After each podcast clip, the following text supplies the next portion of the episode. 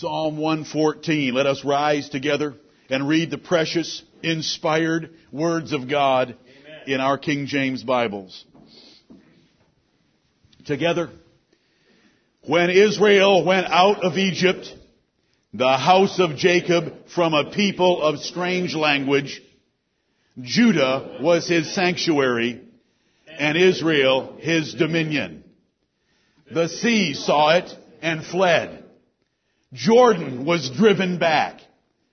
The mountains skipped like rams, and the little hills like lambs.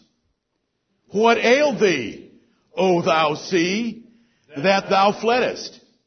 Thou Jordan, that thou wast driven back? Ye mountains, that ye skipped like rams, and ye little hills like lambs.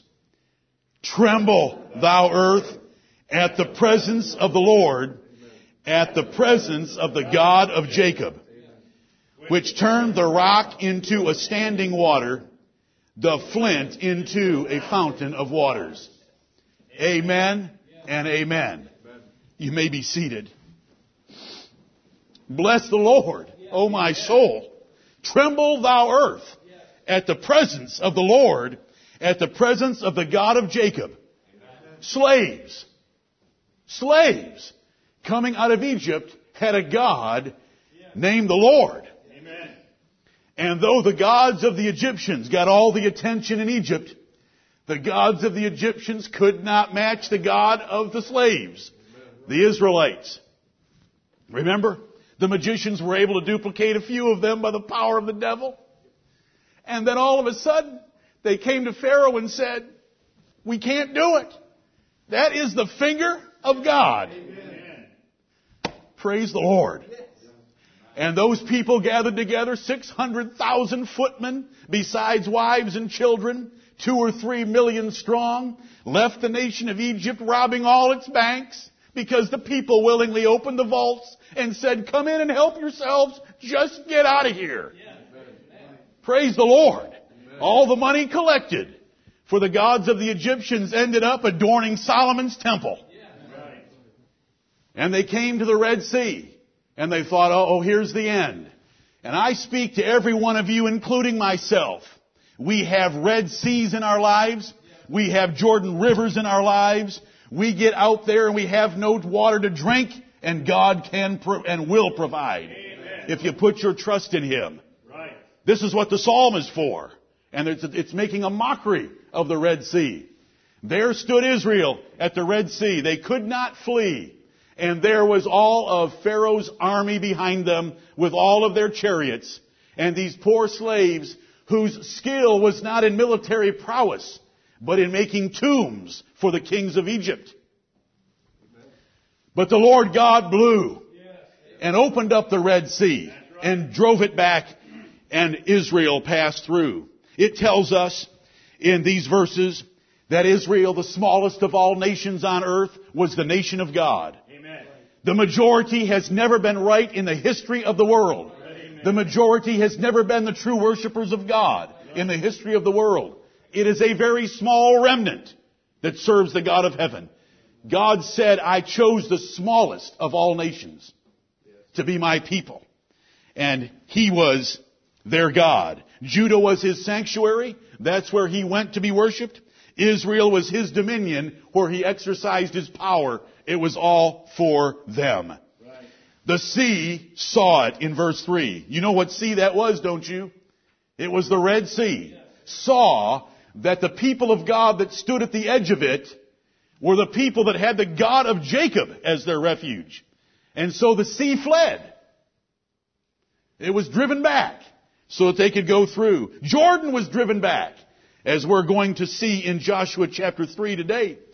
As they crossed the Red Sea and entered into the Sinai Peninsula, they came to Mount Sinai and the mountains skipped like rams.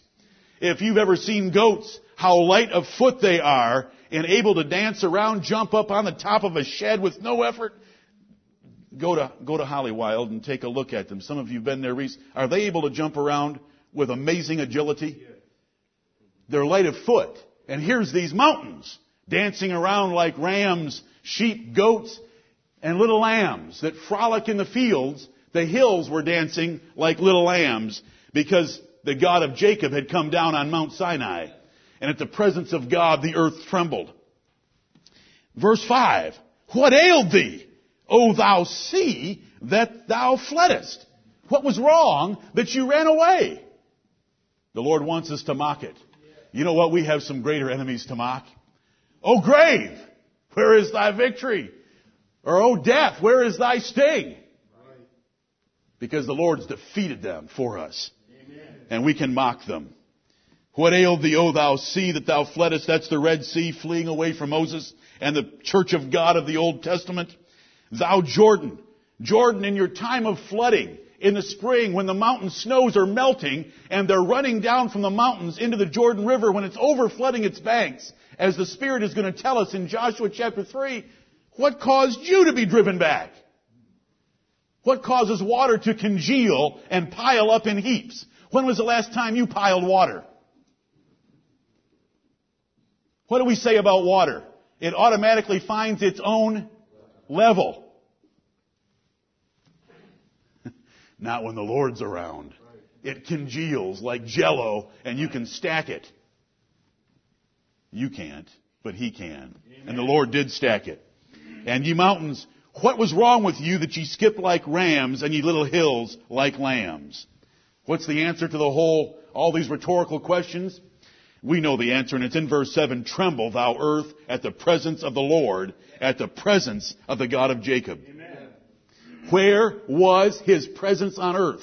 Now think about this carefully. Jeremiah tells us that the Lord fills heaven and earth. Right. We call that his omnipresence because he's everywhere. But he's not everywhere in the same way.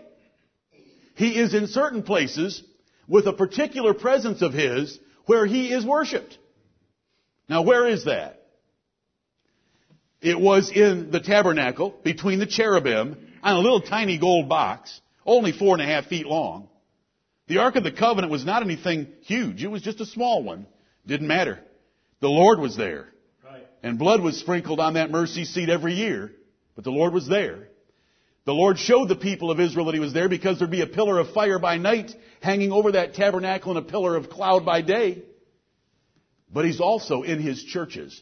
Do you know that the Bible says in Ephesians chapter 2 and other places that this is His dwelling place? Amen. In His churches. He dwells in His New Testament churches. Not the building, but where the people assemble. Right. It wouldn't matter if we were in a field this morning. The Lord would be there. Amen. Do you know where else He dwells? And where His presence is? In your soul. Amen. Unbelievable. Right. Truth. It's truth. The presence of the God of Jacob is in our hearts by the Spirit of the living God. Tremble thou earth at the presence of the Lord, at the presence of the God of Jacob. He is our God, and we worship Him this day. He turned the rock into a standing water, the flint into a fountain of waters when they needed water to drink. Moses smote one time in obedience. Moses smote one time in disobedience. On both occasions and other occasions, the Lord provided water when they needed it. And the Lord is able to provide everything for you when you face the Red Seas, the mountains, the dry deserts, and the Jordan rivers in your lives. If you put your trust in Him and worship Him. He loves those that worship Him. He loves those that enjoy mocking the Red Sea and the Jordan River with Him. He'll be there for you. He will deliver you. He will bless you and your family. These are the words of Psalm 14. Amen.